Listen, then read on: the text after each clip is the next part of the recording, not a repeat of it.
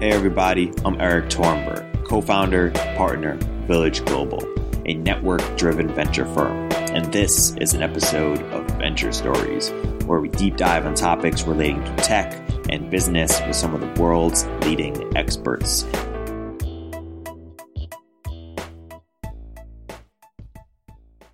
Hey, everybody. Welcome to the Venture Stories by Village Global podcast. I'm joined today by Sankarshan Murthy, CEO and co-founder of Bumblebee Spaces, and Eric Klein, partner at Lemnos Labs.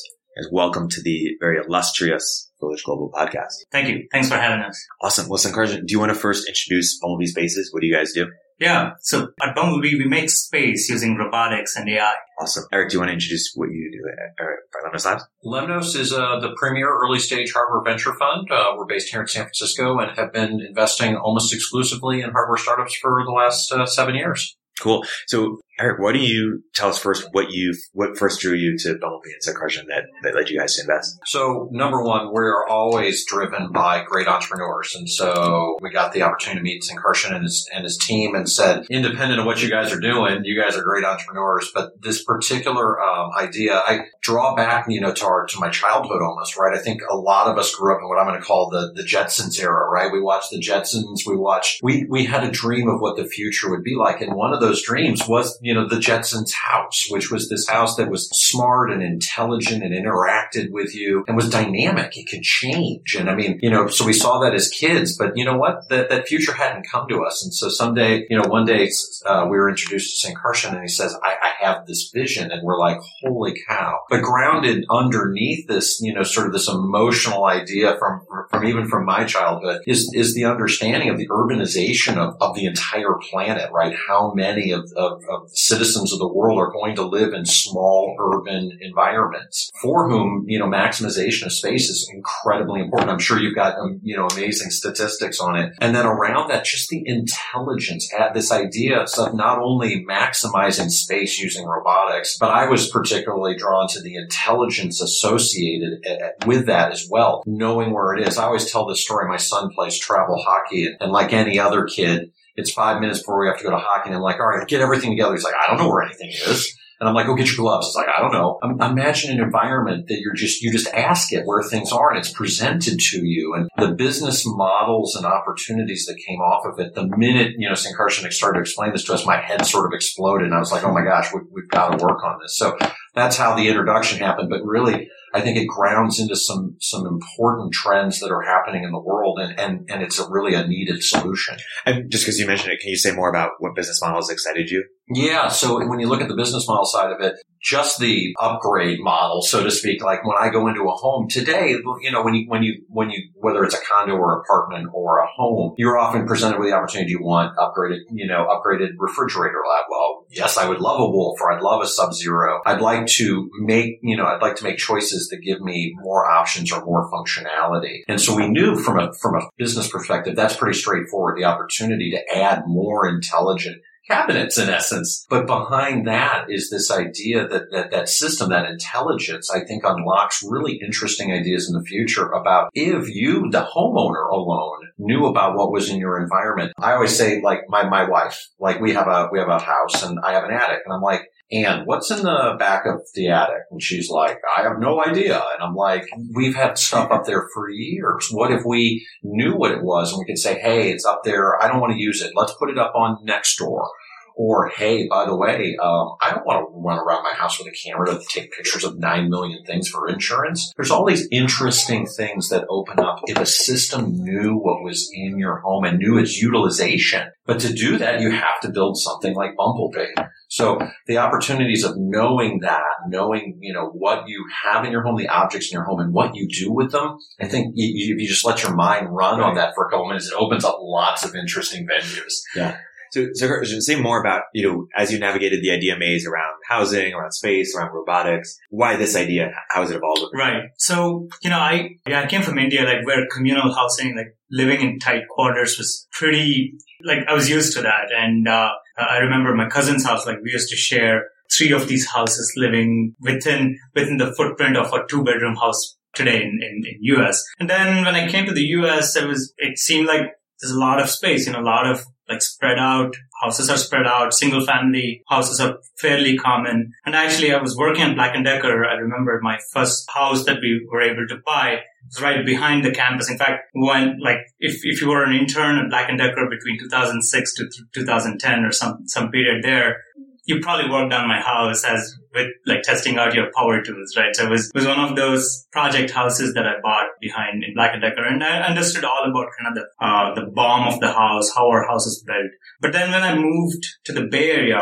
this location premium became very obvious. What would have been like, you know, like how big uh, space I had, like three bedrooms and all this excess space and then you come in here, like my, my rent here was higher than the mortgage there for a one bedroom house. And that, that was not even like a luxury one bedroom. It was just like a typical one bedroom in, in the, in Silicon Valley. And suddenly, like we are st- starting to get creative around space, right? Like just using more volume, like trying to downsize things that like life hacks that a lot of people end up doing today. And then this idea of using volume better was kind of always in my head. And there were a lot of things that need, needed to be enabled to, to use the built environment a lot better because everything today we pay is in two dimension. Like we pay for dollar per square foot. What we pay for is not the wood, the drywall, the glass. It's really what you're paying for is the location. It's this uh, location premium, right?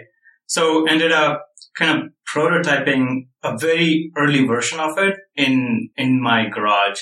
It was it was very uh, it was very prototyping in the sense that uh, it was crude in the we we looked at okay we should use three dimensional space which means start using the z axis and ceiling is obviously a really good plane to leverage. And ceiling is interesting because there's various things happening. One if all ceilings are plain boring you know things. And then Number two, there's a bunch of building codes already written around ceiling. There's things like things that you can hang off, how much structural load you can put there, how much, uh, what kind of electricity you can draw there, what, you know, how far you need to be from sprinklers or garage door. All these things kind of exist around, around ceiling. So start prototyping something in the ceiling as really, uh, saw a way to solve my space problem and somehow convinced my wife to put it in the kitchen. And that was kind of the beginning of the early stages of the company where we thought, why aren't people using the using the ceiling or using volumetric space a lot more efficiently at home when space is such a premium? And then we started kind of building on top of that.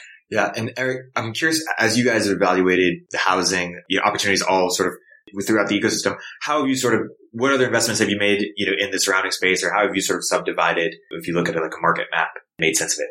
Yeah, so we started years ago looking at BLS data or Bureau of Labor Statistics data. And the government, you know, whatever your opinion of the government is, they generate great stats. Mm-hmm. and some of those stats are a, an incredibly detailed analysis of every job in America every job. And then inside of that job, the percentage of that job, like they break down what that job is. And it gives you hints to automation. And inside of that, years ago, you could take a look at markets where we know in 2012, you know, sort of immigrant labor peaked in the United States. And so there's a lot of jobs that, you know, if you look at the labor opportunity, there's an opportunity to bring in applied robotics, a very simple robot, to help augment that task. So years ago, we started looking at that. I think the interesting thing about this is it's robotics, but it's not labor replacement. Mm-hmm. So this is the fascinating thing. We've made a number of investments around labor augmentation, labor replacement for markets where, where the labor is just massively constrained. This is an opportunity to actually purely enhance and this is one of the things that I think is most exciting about this applied robotics opportunity, what Bumblebee is doing. This has nothing to do with an individual. This is about improving an, an end user's life, improving the quality of their life, giving them again more space. And so we've looked at opportunities where robots can be, you know, very efficient in augmenting human, you know, human capital or human labor. This is a case where the robot is really affecting an end user in a, in a great way. Um, so I think it's exciting and it's a, it's a, a, a, bit of a, you know, a lot of what you see with robotics right now, again, is really focused and it's going to generate a lot of, you know, discussion around its impact again on jobs. Yep. This is isolated away from that and is really about using robotics in, in, in interior space and really, you know, again, I think you said it's like taking everything 2D and starting to think 3D. So I, that's, that was exciting to us because it's a dimension that we hadn't invested in as much. But again, the core economics behind it, the core team, everything from a venture perspective, we're like, yes, this is this is right up our uh, right up our alley. Yeah, I think robotics. You're right. Like most of it, uh, replacing repetitive labor, replacing dangerous labor. They're they're all important. They and they solve a very important part of the problem. But the way like this is, I see it as like this collaborative robot. It's an assistant that that gives you access to something that you hadn't used all these days. It's your third dimension that, you know, the half the money in like productive cities goes straight to rent. So this is, this is a universal problem, right? So that's, that's what we want to solve with, with our robots. Zooming out a little bit, if, if you said that you two were starting a, uh, your full-time focus was starting a fund that was focused on applied robotics and what would your thesis be or where else would you be looking for, for opportunities and what would be interesting and what wouldn't be interesting? Well, again, I, think there's a there's a interesting formula. I had an entrepreneur explain to me recently that I actually really like, which is uh, imagine value, you know, in sort of your numerator, and then sort of in your denominator, really talking about the technical surface area, the degree of difficulty for an applied robotics task and then times that by the market opportunity. And it's a very crude way of thinking about, you know, can a robot help here, which is how difficult is the robot to build? What's the value that it can change? Very simple. I mean, that's just simple value creation. Yeah. But really applying that and and I, I, think the thing that, that again, I'll, I'll, go back to looking at like Bureau of Labor Statistics data. You can, it, it, doesn't take a genius to do this. Really, if you take a look at that data, there are just markets that are massively labor constrained. So this isn't this arc of mm-hmm. labor constrained robotics. And you literally can map those. You can find out how much of that job is automatable and then figure out how difficult it is to do from a technical perspective and someone, you know, mainly the government augmented with some, you know, interesting sort of private equity data and other things you might, you know, get your hands on will give you a roadmap to applied robotics in terms of, you know, using it to augment human mm-hmm. endeavors. That's a roadmap the government built for you. More entrepreneurs should be looking at that. Uh, every entrepreneur should be looking at it, and I we share it freely. Like it, it, it's just it's just data and it's free. The government wants to give this to you. I think the, you know, on, on the other side of this equation is I think a great venture person has got to be looking for the bumblebees, which is this thing that, you know, it doesn't show up on the BLS data, but it shows up in macro trending. You've got to take a look at that other data. And, and again, what, what Sankarshan and his team found is, is the globe, the pressure for globalization, the pressure for urbanization. We talk about smart cities. We talk about uh, these tiny houses, right? What's the what's the average size of like these the like the urban like apartment? Well, average size is kind of loaded because there's one bedroom, two bedroom, three bedroom. In in general, two bedroom tends to be forty percent of the inventory, uh, which is about closer to nine hundred square foot. That's that's around the Bay Area, right? And, and, we live in a we live in a, a right. blessed bubble, let's say. It's true. And and some some cities are much more much more progressive in how far they're willing to push it. But that also comes with a lot of compromised user experience. The smaller you go, you know, as soon as I tell somebody, oh, 600 square foot house, you already imagine how small the house is and where your furniture will fit and how cramped up the space will be, right? Versus when you start thinking about it in cubic feet, it's a, it's a whole new world, you know, you, you don't really, it, it, it, it opens up the possibility of it, this room can have a full living room, a full bedroom, a full kitchen, a full yoga studio, but not at the same time, not on the floor, right? It's just as long as you're able to bring the experiences when you need it and rest of the time it's stored away, but easily accessible, retrievable, almost almost without any interface, like poetically, just like comes to you when you need it. That that's the home of the future I envision. I think if you take that home in the future and pull it back to your, you know, to the question, it's part of, I think, an important part of what we're going to call smart cities right? Part, I mean, what do you do in your city? What do you, what are you at? You are in your home at least eight hours when you're sleeping. Hopefully I get your eight hours of sleep. but when you're sleeping, when you're living, and that's the quality of your life is so driven by that. And then from there, I think you're going to see autonomy and this intelligence extend into, and, and we know it through Uber and Lyft and others. And even let's take this out to Bird and Lime and others, the transportation you use to move from home to work. And I think, you know, and I'll play way out in the future. You know, Sankarshan will probably smack me here, but you know, um, what what's being talked about in the home when we're talking about maximizing space, there's no reason over time you couldn't bring that same thing to to uh, flexible work environments, to to other environments. So again, it's it's really about the efficient use of space, and in the double meaning of the word, adding intelligence to space in the both in both figurative and literal sense. Right.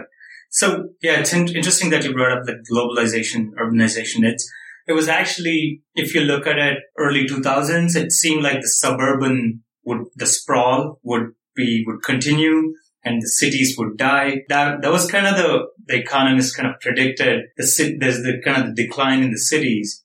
And because transportation's becoming easier, you know, you can, you can, you can commute now, but that's not the case. Actually, the way we've approached it, let's build the future we want to instead of like trying to fit it into the future that that is happening. Let's try to squeeze like build the future that that we want to create in the in the world which homes and neighborhoods that's that that's where a lot of value will be created. Because if you if you live in a walkable neighborhood in a place where you want to live you you uh, where you can thrive cities are actually better for the environment because you know instead of having a lot of commute sprawl you know more more pollution and more surface area that you're taking over. If you lived in cities that are more livable, walkable, that's actually better. So that's the future. I, I think that's, those are the opportunities. And like whenever people say smart cities, it's mostly like old city with a data layer on top or just a connected layer on top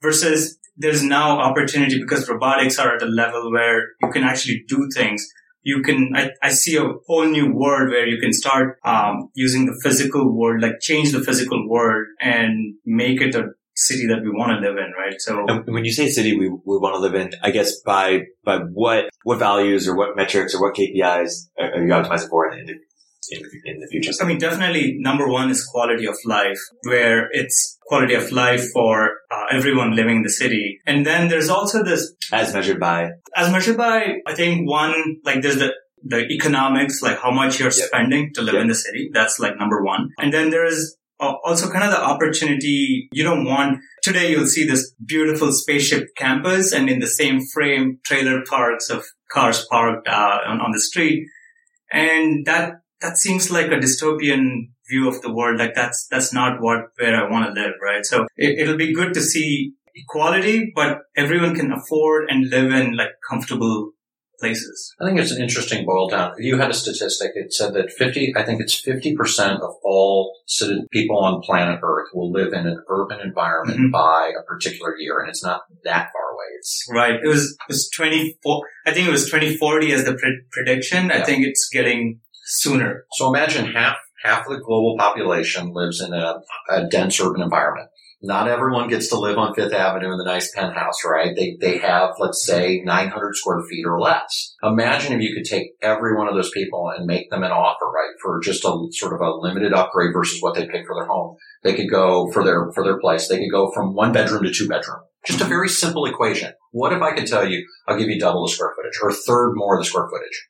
And I can do that for, I can upgrade your place or you can have it built in. Imagine what all, I mean, a, a third, you know, 50% of the world's population, let's carve that off by, you know, some number. That's still a lot of people telling them, I'm going to give you way more space Right. And then, by the way, it's not only just more space, it's more intelligent space. It's what you want when you want it. That I think at the, like, for the me at the core was a real driver when thinking about Bumblebee is that scale. Like, you know, when venture folks talk about scale, right? They're always like TAM and SAM and SOM. We love yep. to throw our TLAs at each other, but take, take half the world's population as your target audience because that's where they're, uh, half the world's population is going to be in dense urban environments. And most of them are not going to afford a 2,000 square foot or 3,000 2,000 square foot penthouse on Fifth Avenue, right? We, I got to walk up in Brooklyn. I got to go four flights. I got one bedroom. It's crammed, but I love, you know, I love, I love Brooklyn, but I could totally use a little more space. Have you invested in any other companies that are trying to enable this new version of cities? So we look a lot uh, in, in, in terms of autonomy in general. As an example, another one of our investments is Marble. And Marble's looking at, at last mile, what I'm going to say logistics. And we had this, we had approached this exact same target audience, which is, you know, you've got a Whole Foods, it's, you know, five blocks down, five blocks up, and those are New York blocks, full blocks. It's a little bit of a walk. And, you know, you want your packages to arrive, you want your food to arrive, but, you know, you work. And it's like, how do I get the package to that individual? By the way, there's stairs and the doorman doesn't want to take any more packages and Whole Foods wants to get it to you. But if you try to put a car on, you know, on Fifth or any of those major streets, in the middle of the afternoon, it isn't going anywhere very fast. So really thinking about how we're going to change in these urban environment, last mile logistics, that delivery. Hey, I want things when I want them. Like, why can't the package get there right when I'm arriving? You know where I am. The phone knows where I am all the time. Now let's, let's, mm-hmm. let's be clear. Why can't the package just sort of intercept me and say, Hey, I think I'm going to be home about seven o'clock. Why don't you have that thing right at the stoop right before I go up the stairs? Thinking about that world. I think we've also looked at some of the other opportunities in smart cities, but you know, with the domain expertise that Lemnos has, where we really focus on hardware and, and robotics and some other areas, these are in the wheelhouse for us. I think some of the greater things about traffic optimization and some of the other areas, there are other great firms and, and folks who are tackling that problem. But this one and the one, you know, and, and, and zooming into Bumblebee is, is definitely, uh, was again in our wheelhouse and something we're excited about. Similar with a question about how you're thinking about or how macro trends you, you see playing out in the future, whether it's housing or cities. And one of the things you talk about is is people are going to own way less stuff. Right. Yeah, I, I think that. I think there is, uh, there's, uh, in fact, like the I- IKEA COO, I think wrote this article about the end of stuff. So, you know, people, the consume, like, I want to keep consuming more and more is kind of trending down.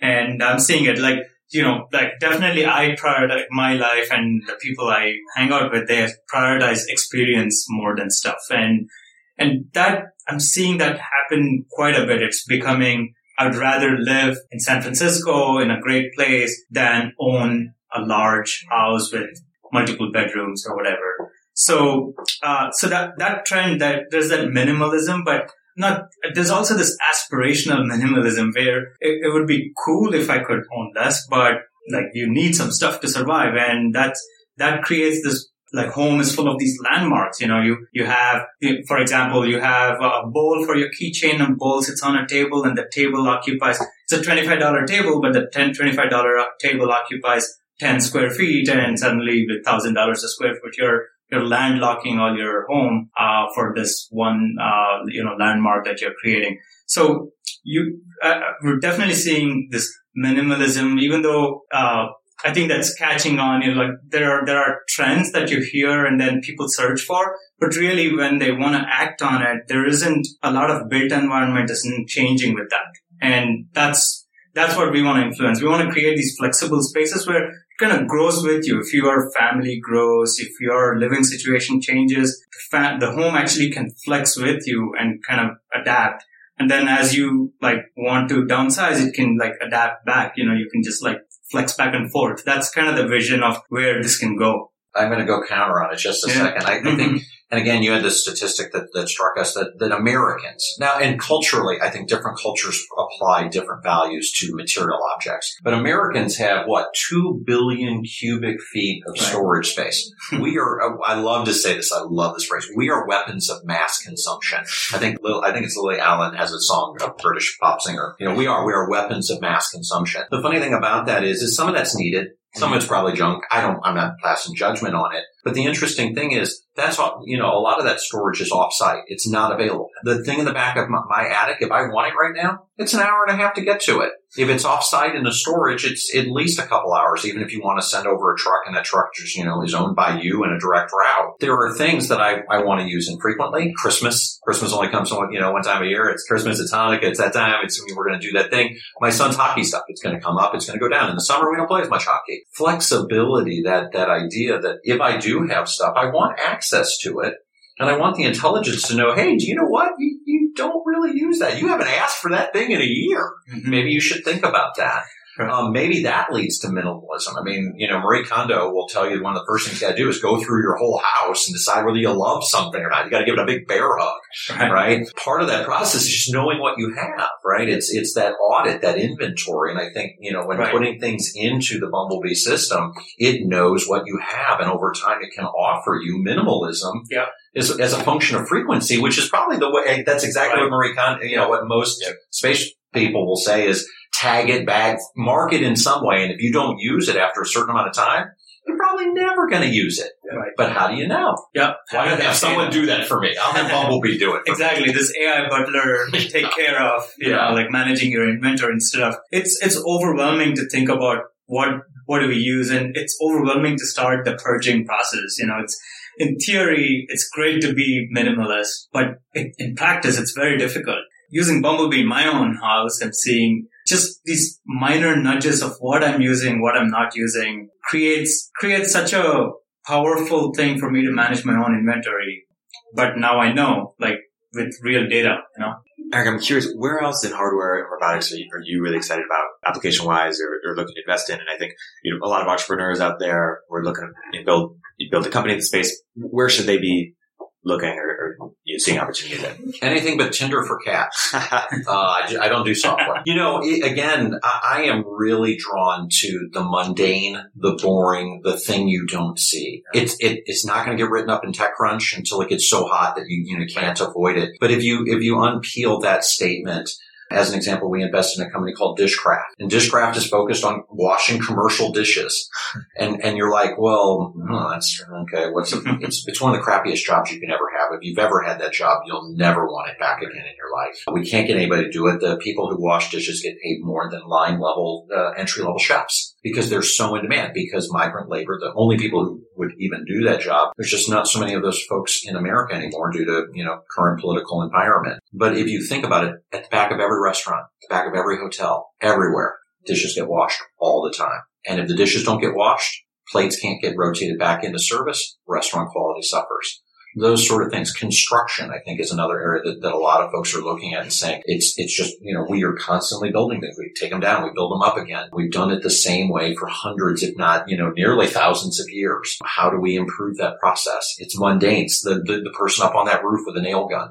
Just putting in shingles all day, bang, bang, bang, bang, bang, right? Is there anything we can do there? Again, it's, it's not sexy. It doesn't make TechCrunch, but these, behind the scenes efforts that are going on, I think are, are very important. We're drawn to them. Excavation, but uh, we, uh, another one of our companies is Built Robotics. Mm-hmm. Automating, for instance, you know, when you, when you have a single family home and you want a basement put in, someone comes out there and digs a hole. Um, that that hole can only be dug during the day. It's relatively, you know, it can't be done during certain weather conditions. All this stuff that robotics could change. And so all of these areas, in addition, and we'll also, of course, invest in the sexy things. I, I put Bumblebee in that category. Elroy Air, our you know autonomous air cargo team. But you know, I, I, would say to an entrepreneur, the data, as I mentioned earlier, is in front of you. Just applied robotics, or, you know, we use the word applied very carefully to say, where I use robotics to solve a singular task. I'm not trying to, in the Jetsons world, that, the, you know, Rosie, Ro- Ro- Rosie's going to take a little longer. Yeah. But Bumblebee's got your, you know, when, when the room changes out, that's Bumblebee. But thinking about those singular tasks that we can use to augment labor or cut or just change quality of life. That's what gets us excited. And again, the data is there to hunt down to find where those opportunities are. And, you know, the, the challenge is trying to find the greatest value with the easiest robot to build. Like, again, classic thing. What's the least amount of effort to solve the biggest problem? I was going to ask you that because it's, you know, you could just get a landing page up in a weekend, but robot is different. How should entrepreneurs be thinking about testing ideas and testing, you know? Oh man, you got to tell your testing story. Yeah, yeah. I mean, we, you know, first of all, we were bootstrapping for a while and, uh, we started with like a very crude version of a, you know, it took a bunch of DeWalt drills because I used to work at DeWalt and some combination of like holes and uh, it was that was like the first prototype of what we built, and then it was not sexy. It was it it, it was loud. It was ugly. And then my co-founder like come and came and like completely redid the architecture, and now it's it's it's this super home friendly, quiet, fast, rapid. You know, so it, it took a while to iterate and we've been working on it for, we just hit our one year mark at, uh, at Lemnos starting March. So we've been, we've been at it like a little over a year now and we've built six generations of prototype and being at Lemnos is like really great. Yeah. Just for hardware, we can iterate super fast. There's a common, like a machine shop we can all share uh, other CEOs are going through like similar things. There's common contractors uh, that we can use. You know, th- there's a lot of common resources that we can uh, we can pool and uh, make the best use of. So that that way we were able to re- really iterate and get the product out into into real world use. And uh, we've shipped one like one full Bumblebee home, and now we're shipping three more coming up in summer. So pretty excited. Yeah, the thing I would say is if you think back to the internet revolution and, and the years that have come by, nowadays, if I have an idea, I can pop up an AWS instance, you know, jam on some code, pop something up, and I'm, I'm up and for, up and running and prototyping in, in, in I'm gonna, I was going to say hours. Let's let's be generous, a day or two. The what what happened that was magical in the last five years for robotics is that the that same cost reduction and ease has started to happen.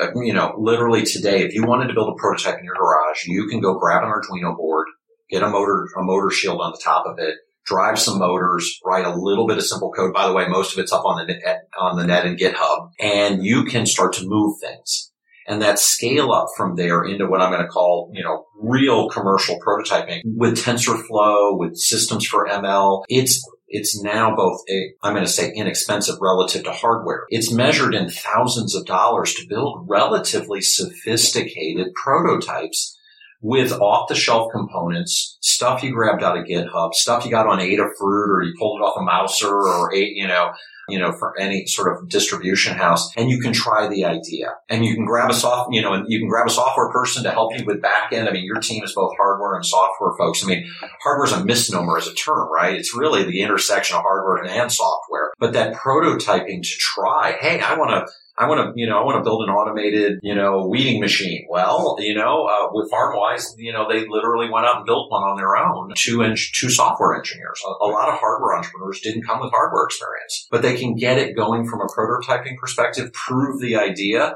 and then capital will come in behind it and say, all right, let's upgrade that thing. Yeah. Let's bring in the pros and really build it out. But that prototype, people shouldn't be afraid of prototyping hardware. You weren't, none of our entrepreneurs, even though they came from very diverse backgrounds, not all of them were hardware engineers. The barrier to entry and the cost to entry on the prototype shouldn't per, you know, stop an entrepreneur from saying, I want to try. I just want to see if it works. How do you as a firm think about, think about emerging technologies, blockchain, or it's VR, like uh, at the intersection of hardware and robotics? I, I'm, I've been blessed to have been here for 25 years now. I was an early employee at Microsoft as an early employee at Apple. And, and I, what I always say is, I'm, I'm the benefit, my generation is the benefit of just 25 years of serial on, you know, sort of invention in the sense that we created the desktop computer, which then we're like, let's shrink it. We made a, t- you know, we made a laptop and then we say, hey, let's shoot it again. Let's hit it with a shrink gun, right? Going back to the Jetsons analogy. All of a sudden, Shazam, we have a phone, we have a tablet, but it was a linear arc the thing that I find amazing right now is, and, and even if you look at those technologies, AR, VR, it's an independent vein. It's HMI, human interface. That vein is a trillion dollar transition. For the first time, we're going to be able to use new senses, new input methods. That's happening simultaneously with blockchain. That's happening simultaneously with applied robotics. It's happening simultaneously with bioinformatics if you, you know, even if you don't believe in the singularity, we're definitely have kicked something into gear here. We're, you know, again, instead of just applying the shrink gun to something and, and, and enjoying the benefits of that, these are all linear things. And then the, the exciting thing is the combinatorics. All of a sudden, blockchain and what blockchain does to logistics is massive. Everyone talks about it. The blockchain is going to impact all of those segments, right? Robotics, if you look at AR and robotics, everyone thinks of robotics as just this, you know, like binary shift. One minute the human does it, the next minute the robot does it. It's about augmentation. It's about putting robots into environments humans can't be involved in. And VR and AR are going to be very important for remote service and maintenance. We still, our mind is still incredibly powerful, right? Ask any AI person. It's going to be years before we get to, you know, really general purpose AI. So we can use specific AI to help on tasks. Mm-hmm. We're still going to need to put people and robot robotics together. Bumblebee does it in this just amazingly uplifting way for your home and your environment. But I think when you mix these technologies together, you just, you, the, the combinations open up again, massive number of new companies. Yeah. I couldn't like, I couldn't be more excited. You know, when I came here, I moved here, you know, and I was young and I was just like, I'm in nirvana. Like I literally, I was just, I, you know, I slept under my desk. We all did it, right? You know, and, and I thought the world was, you know, this just amazing, you know, just sort of streak. And now I'm like, holy crap, it just, it went parallel on me. Yeah. And there's a lot of blockchain how, or sub literature on how, you know, machines via micropayments can, you know, facilitate much more, you know, seamless transaction. I, I was curious, have you invested in any company the intersection of blockchain and, and hardware robotics or, or any of these more emerging ones? Yeah, it, it's funny. One of our companies, Prism, is is actually looking at the intersection, and I'm, this is this is how far things go. He um, built this thing called the Play Table. And the play table is really to bring, if you're a gamer at all, you know, Steam, right? Steam yep. brought DLC and and gifting and all these things to, to virtual games. If you look back, you know, to board games, Monopoly, Risk, card games, they don't have any of that DLC. So he started by building a table that would give you that. But then he was like, well, wait a minute. The blockchain extended out for physic, both physical, tangible and intangible objects allows tracking and trading in a way that, you know, we think of for currency, right? What are we doing with blockchain and Bitcoin? We're, you know, we track ownership. What about unique items that are generated in world? How do I transfer them between people? It's the used game problem that GameStop has. So he's been thinking about using the blockchain to track unique items and how they're traded and won and lost in games and interact and, and thinking about that. And that's just one small example. I think when you look at logistics, I mean, we're going to, we're going to radically change that. And I, I, think when you go into other areas, as an example, uh, I'm a, I'm a self-driving, you know, basically autonomous car. I pull up to a fuel station. What if it's not in my network? We're going to have autonomous vehicles basically making charges on their own because it has a job to do. It has to get from here to there. It's out of network blink blink. Yep and it needs a tra- it needs a full transactional record of a, of a transaction it made with no human interaction to fulfill a logistics transaction. So, I mean, blockchain, I think, you know, to me, it permeates the system, but it permeates the system in a way for me. Uh, you know, I, I, started as a software programmer. I'm like, oh yeah, this is just transactional records with, with full authentication. I mean, if I try to boil it down into something simple, but that's needed everywhere. So yes, blockchain, I think permeates through this. And I think that idea of autonomy sort of furthers that idea of blockchain because when things go autonomous, what you really want is to be able to look back both for good reasons and bad reasons. Hey, I just want to know what happened here. Oh wow, an anomalous event occurred. I need a certified record across multiple, you know, sort of environments, multiple vendors. What the heck was happening? Right. So I, I think again, at a root technology, massively important. Yeah, on, on the on the prototyping, I, I do want to add. Uh, you know, it's kind of interesting. Like we things in like specific AI, specific prototyping, like Raspberry Pi and Arduino. Like we, it's so easy to like stand on the shoulder of open source community today and really turn around things. So you know, like even if you're like using blockchain or some elements of AR or whatever, you can quickly prototype these things and connect it to the phys- physical world, it'll take you from zero to one pretty fast. And then it'll be iterate, iterate, iterate before you ship. That's the like hardware. You can, the, I think the barrier to shipping is a bit higher than software. Just remember to commit your changes back, folks. Give it back. Pay it forward. right. So in closing, where can people learn more about Bumblebee and Lemnos and any advice for people, you know, entrepreneurs out there, investors out there who are looking to uh, do something in space? Yeah, with, with Bumblebee, we've still been in stealth mode, but very soon in summer, we're, we're going to have a, a, formal launch. Uh, but in the meanwhile, if you want to reach out, it's hello at bumblebeespaces.com. And from the Lemnos side, we're at L-E-M-N-O-S dot VC. So lemnos dot VC.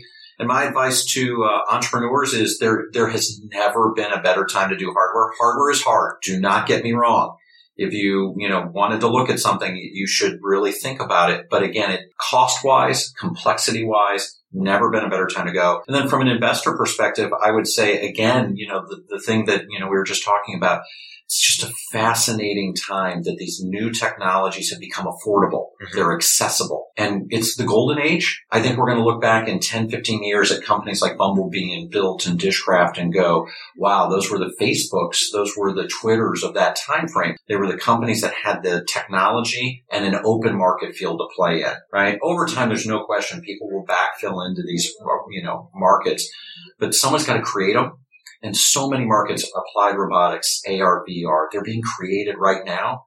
So as an investor, I say go. As an entrepreneur, I say absolutely. This is, this is a, again, a golden age. Awesome. Well, thanks so much for coming on the Global Podcast. It was fantastic. Have a good one. Thank you.